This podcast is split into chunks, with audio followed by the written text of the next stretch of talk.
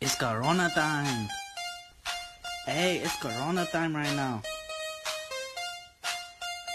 It's Corona time. It's Corona time.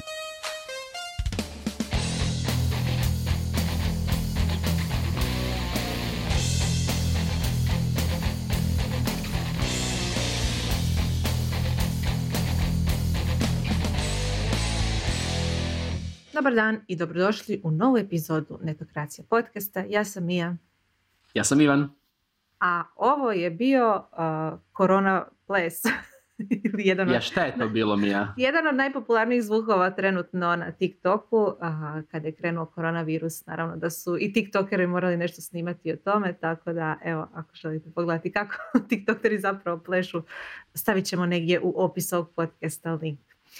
Nikad nisam bio bliže nećemo TikToku. se zezati na ovu temu puno, a, jer je ozbiljna i koronavirus nije nešto za zeda- zezati se. Stoga smo odlučili provjeriti kako to izgleda kada a, virus napadne jednu zemlju koja je tehnološki, možda i komunikacijski puno naprednija od Hrvatske. Tako da u ovoj epizodi imamo posebnu gošću, Aju Šantić, koja zapravo živi u Singapuru sa svojim suprugom i svojim djetetom i a, tamo se i nalazila baš u trenutku kad se koronavirus počeo širiti iz Kine na druge zemlje.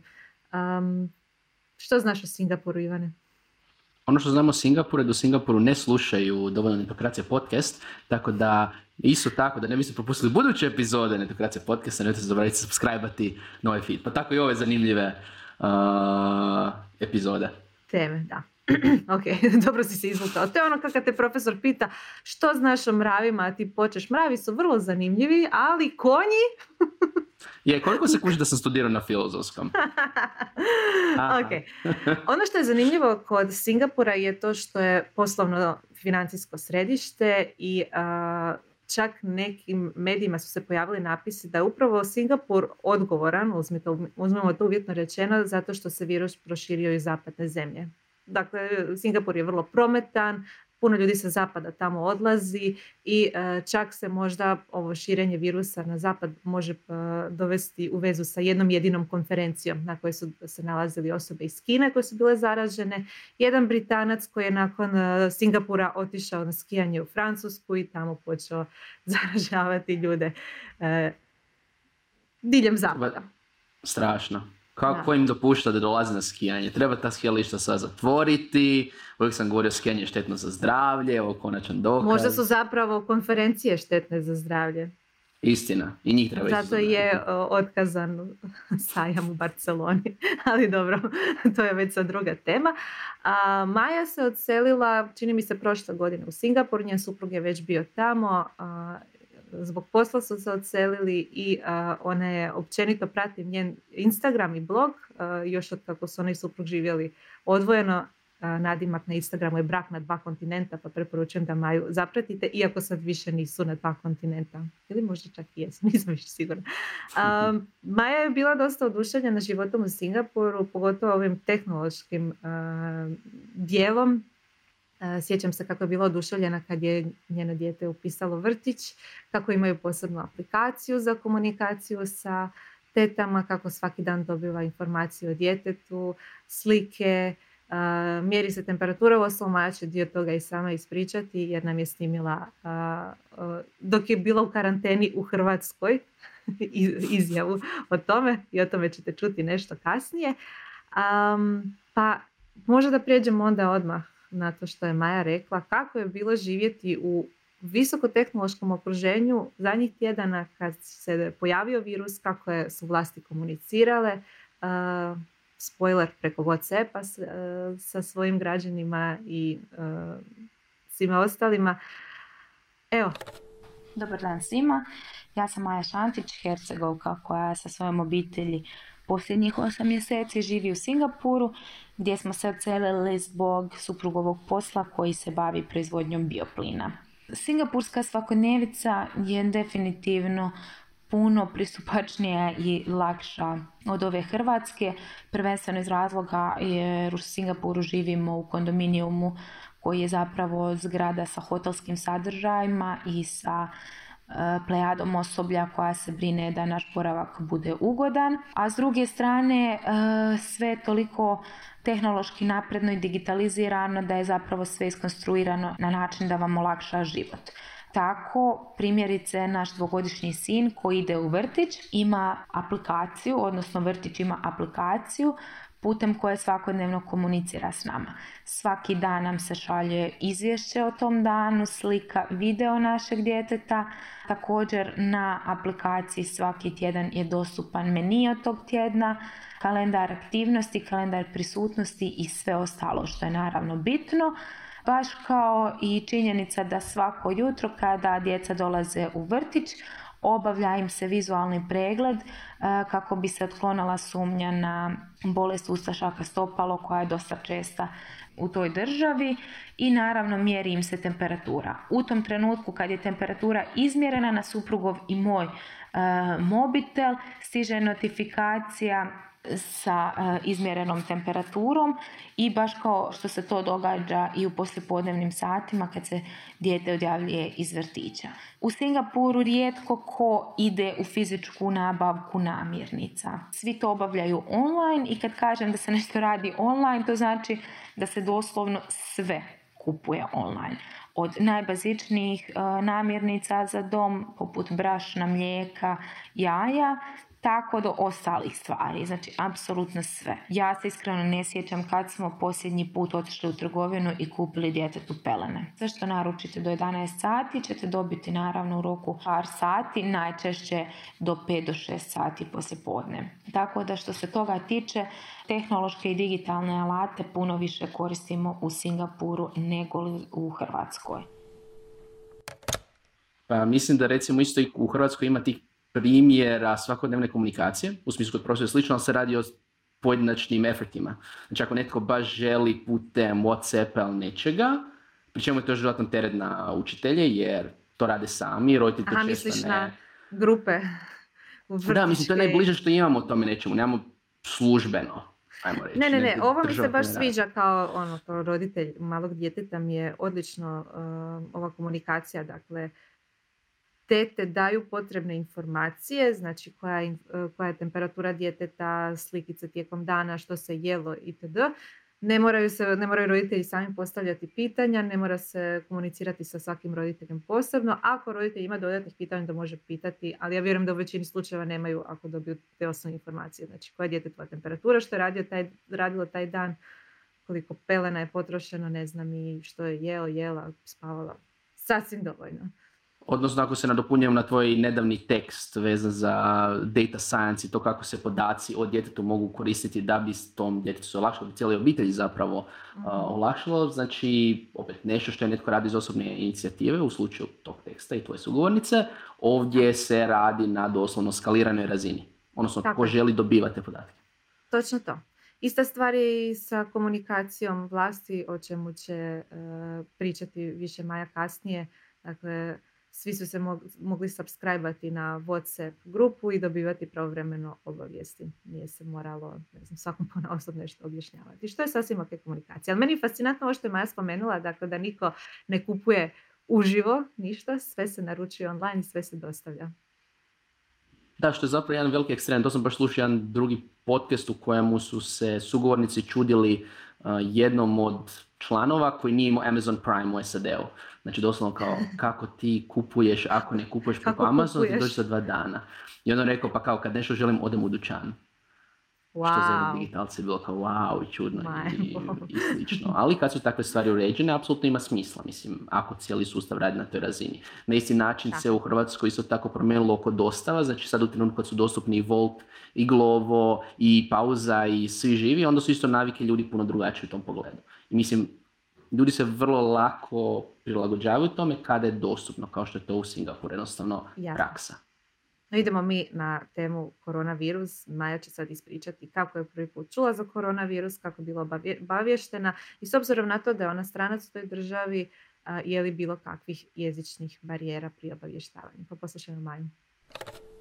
Za koronavirus sam čula prvi put e, dok još zapravo nije niti bio u Singapuru na način da je Singapurska vlada poslala priopćenje svom stanovništvu da postoji e, neki virus e, u Kini koji se čini ozbiljan i smrtonosan, ali da želi prvenstveno umiriti svoje stanovništvo objašnjavajući da su spremni na njega e, i da su poučeni iskustvom SARS-a iz 2003. godine na vrijeme poduzeli sve mjere, pa ukoliko dođe do neke epidemije da će oni biti spremni. Nije bilo nikakvih jezičnih problema po pitanju obavijesti jer većina obavijesti u Singapuru su izvršene na engleskom jeziku koji je jedan od četiri službena jezika, a ukoliko nisu, uvijek vam vlada daje na odabir jezika na kojem želite primati ili slušati sve obavijesti. Tako da to stvarno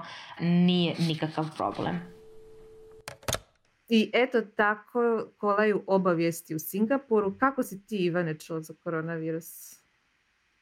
A, preko onih mimova vezano za koronu, vjerojatno. Ne, šalim se, vjerojatno sam... Iskreno mislim da je zaista bilo preko službenog našeg sleka. I ono, mislim da smo wow. informirani. U bilo kojem trenutku, prvo što dobijem je obavijesti preko industry newsa i svega ostaloga, onda lagano masovne medije i sve ostalo koje generalno ignoriram, što u ovom slučaju možda baš nije dobro. Pa možda nije. Ali to govori isto mnogo stanju medija. Da je recimo Ministarstvo zdravlja napravilo nekakvu WhatsApp grupu ili kakav god, kakav god kanal komunikacije gdje se možeš pretplatiti i dobivati najnovije informacije. Recimo u ovom slučaju ili nekim drugim, gripi ili što god bili se pretplatio. Pa bi. Ali to bi trebalo biti baš za takve informacije. Mislim, to, to ne razlika. Ono što putem većine komunikacijskog kanala imamo apsolutan šum svega i svačega i onda kad se odlučiš od odmaknuti od tog jednog kanala komunikacija, to su primjerice mainstream mediji ili televizija, na primjer, šta god, da. onda obježe neke bitne stvari.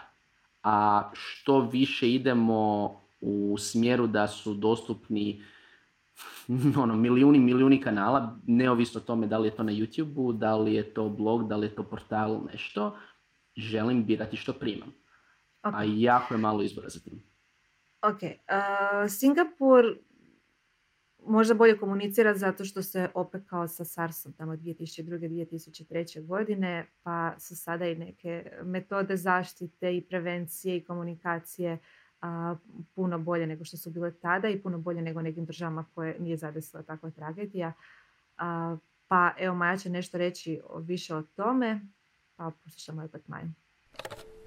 Da, Singapur je bio jako pogođen SARS-om. Singapurska vlada je razinu opasnosti podigla na narančasto, što znači po klasifikaciji da se radi o jako visokoj opasnosti. Postoji velika i izravna opasnost za domaće stanovništvo, da se virus zapravo jako brzo e, širi i da je potrebno naravno poduzimati apsolutno sve mjere kako bi se suzbilo njegovo širenje.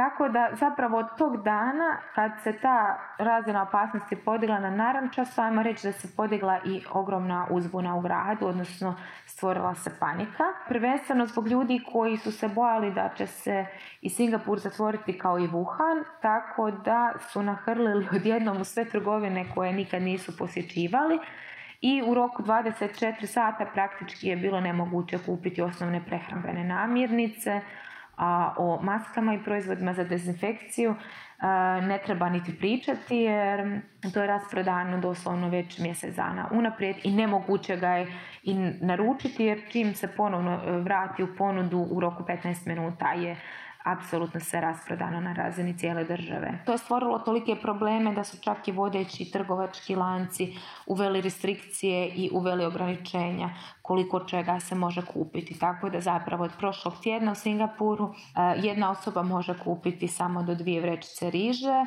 povrća i voća u vrijednosti 50 dolara i jedan paket toaletnog papira. Online kupovina u ovom trenutku je toliko prekrcana da prvi slobodan termin za dostavu namirnica morate čekati i po 10 dana i to pitanje naravno hoće li tih namirnica uopće biti na stanju. Moramo samo napomenuti da je e, ovo što je Maja sad iznosila e, su podaci stari negdje dva tjedna, s obzirom na to kad smo napravili snimanje, kad će ove epizode izaći, tako da bi trebalo provjeriti kakva je sada situacija, ali da, dosta, dosta zanimljivo. Ukratko kako je koronavirus došao do Hrvatske, Ha, će Dosta toga neće biti aktualno, da. Ali nema veze. Em, nadamo se da smo mi još živi u trenutku kad izađe ova epizoda i zdravi. Supilno. A ako i dođe do pojave virusa kod nas, nadam se da će naše vlasti ili barem tehnološka industrija će se ujediniti kao što smo to vidjeli nekim drugim kriznim situacijama i e, napraviti nekakve alate koji će pokazivati gdje su trenutni izvori zaraze. Pa evo poslušajmo kako je to u Singapuru. Dosta zanimljivo zato što osim ove komunikacije Whatsappom, građani tamo imaju na raspolaganju karte koje se uživo ažuriraju gdje su uočeni novi slučajevi zaraze, kao i gdje se osoba koja je zaražena kretala, ako imaju te podatke o tome. To je tako dosta, dosta zanimljivo. Vlada komunicira sa stanovnicima preko Whatsappa, tako je.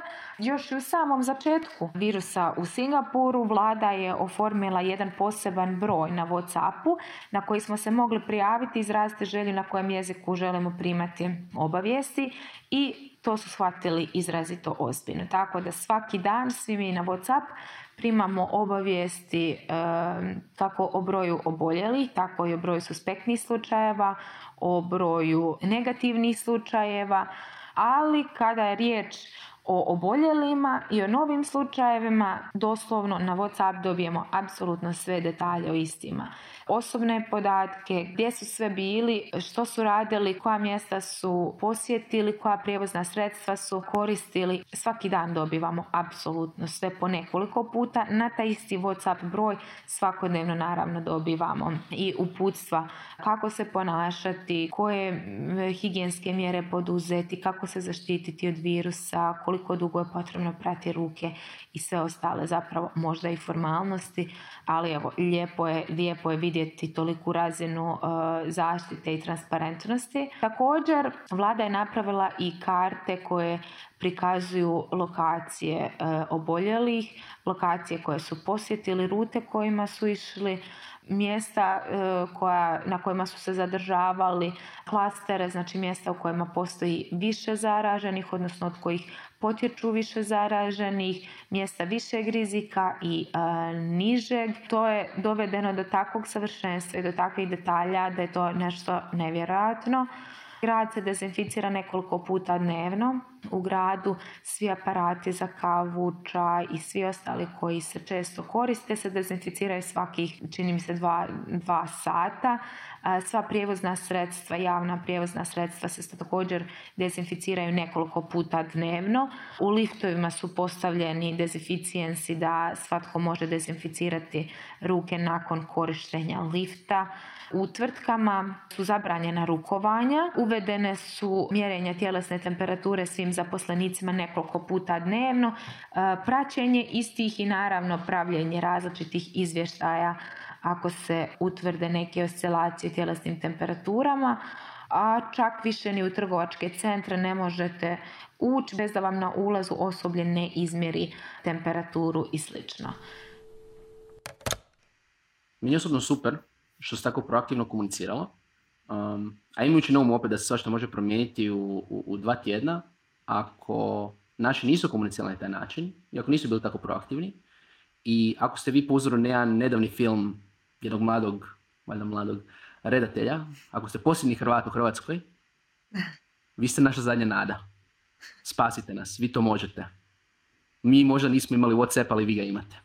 Odnosno ako ima infrastrukture, ko zna, možda negdje tamo u Vodnjanu još info drži komunikacije, ali ima ipak svjetlih primjera, znači za vrijeme poplava, um, mislim da ne moramo navoditi o kojim se poplavama radi, mislim da se dovoljno pratilo i u medijima, um, a i na svim kanalima. Jedan dobar izvor informiranja, pa čak i u Hrvatskoj, bio je vladin Twitter profil. Za one koji slučajno nisu na Twitteru, vlada je u jednom trenutku pokrenula sve društvene mreže moguće, bila je jedna od najkomunikativnijih vlada na um, svijetu, doslovno su dobili zapravo puno pohvala za to, a najaktualnije informacije zaista mogli naći putem Twittera, što je bio jedan dobar razlog za praćenje vlade na tom kanalu, a to su bili neki recimo projekti zajednice Poplava HR uh, i slični, što opet govori da se zajednica može ujediniti u takvim situacijama, da stvori nešto novo i to je neka i priroda možda tehnološke zajednice. Mislim da ovo što je Mija navela, um, kada bi došlo do ovakve situacije u Hrvatskoj, imam osjećaj da bi jedan dio tehnološke zajednice definitivno aktivirao, da olakša ljudima, jer jednostavno to je u prirodi zajednice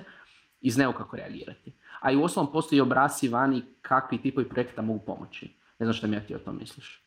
Da, slažem se. Znači, kad su bile poplave, e, isto su postojale karte koje su se updateale sa e, informacijama na terenu, sa informacijama gdje se može kome pomoći, kome odnijeti potrebštine koje su potrebne i tako dalje. Tako da je to bio jedan odličan projekt, nastao spontano na zajednice u to vrijeme. Ali svakako bi bilo dobro da imamo i neke napravimo nekakvu prevenciju, da imamo neke službene kanale koji bi to napravili. Vjerujem da bi odmah da bi građani imali veće povjerenje u vlast i ne bi se svaki potez vlade i vladajućih dočekivao na nož, jer sami znamo kakvi su komentari na društvenim mrežama vezano uz bilo što, što se događa. Da. Ali zanimljivo, ono što je Maja primijetila je da je u Singapuru baš zbog ove proaktivne komunikacije i baš zbog drugih proaktivnih mjera koje su napravljene, su građani zapravo poprilično pozitivni, čak i šalju zahvale vladajućima, a posebice medicinskom osoblju koje radi vrlo vrijedno ne bili spriječilo što veću krizu. Pa poslušajmo kako to izgleda u Singapuru, kako je moguće postići pozitivno ozračje unatoč velikoj opasnosti.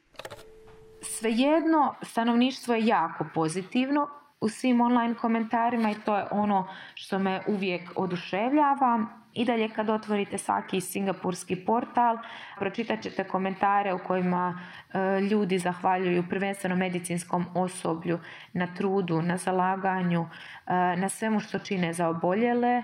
Njima su izrazito zahvalni, ne samo i građani, nego čak evo i jedna taksi služba je pristala svaki dan besplatno voziti medicinsko osoblje na posao iz posla Restorani koji se nalaze u oko bolnica su uveli pravilo da medicinskom osoblju ne naplaćuju obrok i da medicinsko osoblje nikad ne čeka u redu za svoj obrok.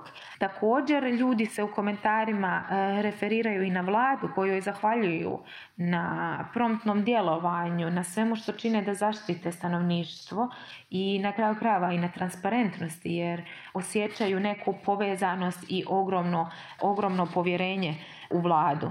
Tako da svaki dan možete pročitati komentare u kojima ljudi žele dobro jutro Singapuru, dobro jutro e, svim stanovnicima, da žele što brži oporavak, e, da pozivaju jedne druge na molitvu kako bi se ljudi što prije oporavili, da pozivaju jedne druge na zajedništvo i na obilje pozitivne energije to je upravo ono što ne mogu nikako povezati s Hrvatskom u kojoj su naravno uvijek negativni komentari zastupljeni, ali dobro, tu mislim da ne možemo toliko niti kriviti hrvatsku javnost koja je toliko revoltirana i e, nema povjerenja u nijednu političku garnituru koja nas je pratila od samog osnutka države, tako da mislim da su u Hrvatskoj puno stvari pogrešne od temelja, tako da ne možemo očekivati takvu razinu komunikacije.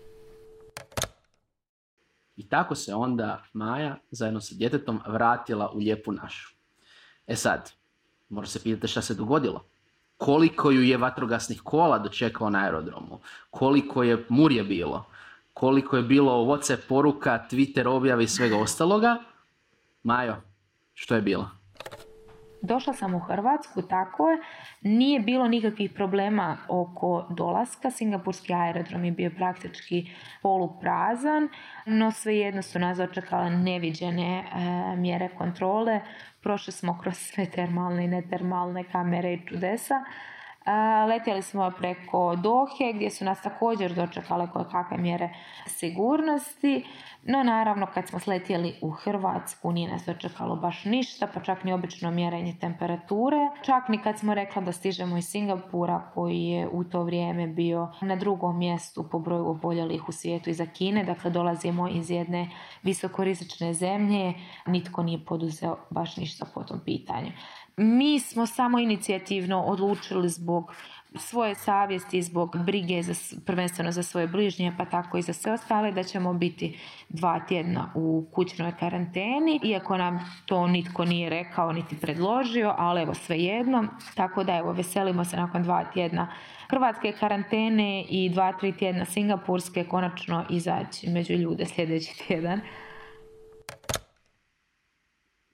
Mijel, ti mene zezaš s ovim. Jel se to stvarno dogodilo?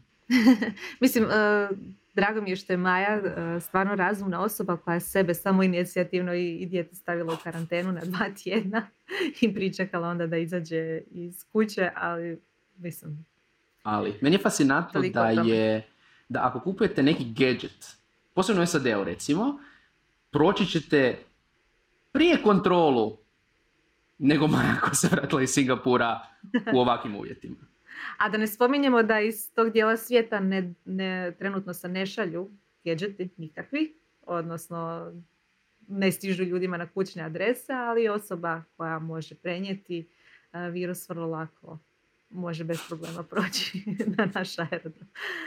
Tako da, evo, zamolit ćemo Maju samo još da za kraj e, kaže neke svoje finalne misli, e, kako prati što se događa u Singapuru i dalje, gdje je njen suprug trenutno i e, što zapravo Hrvatska i druge zemlje mogu naučiti od Singapura kako se obhoditi i kako komunicirati o ovoj krizi.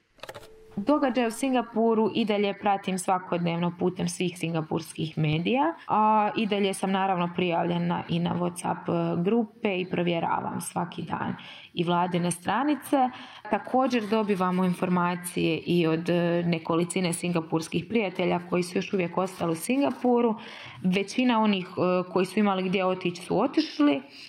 Par prijatelja je ostalo i suprug je i dalje tamo, tako da evo svaki dan dobivamo svježe informacije e, iz Singapura i u principu evo to je to. Nadajmo se da će nam se i suprugu u skorašnjoj budućnosti priključiti. Ono što možemo naučiti od komunikacije Singapura u ovoj situaciji je to da transparentnost vlasti poduzimanje svega potrebnog u potrebnom trenutku čini čudesa jer stvara ogromno povjerenje kod stanovništva koje na kraju krajeva dovodi do predivnog pozitivnog ozračja pa čak i u takvim nestabilnim i lošim situacijama.